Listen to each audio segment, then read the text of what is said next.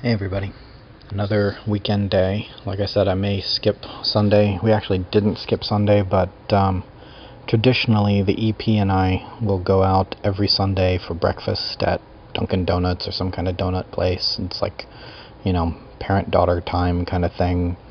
And uh, today we brought Allie with us, and so we uh, walked to a nearby Dunkin' Donuts and had breakfast and everything. But my main thing is basically our walk was the whole family again, and so you know, uh, family time. And I will get back to the uh, podcast, the regular podcast tomorrow. Uh, in other news, no words written yet. I will fix that in like you know now.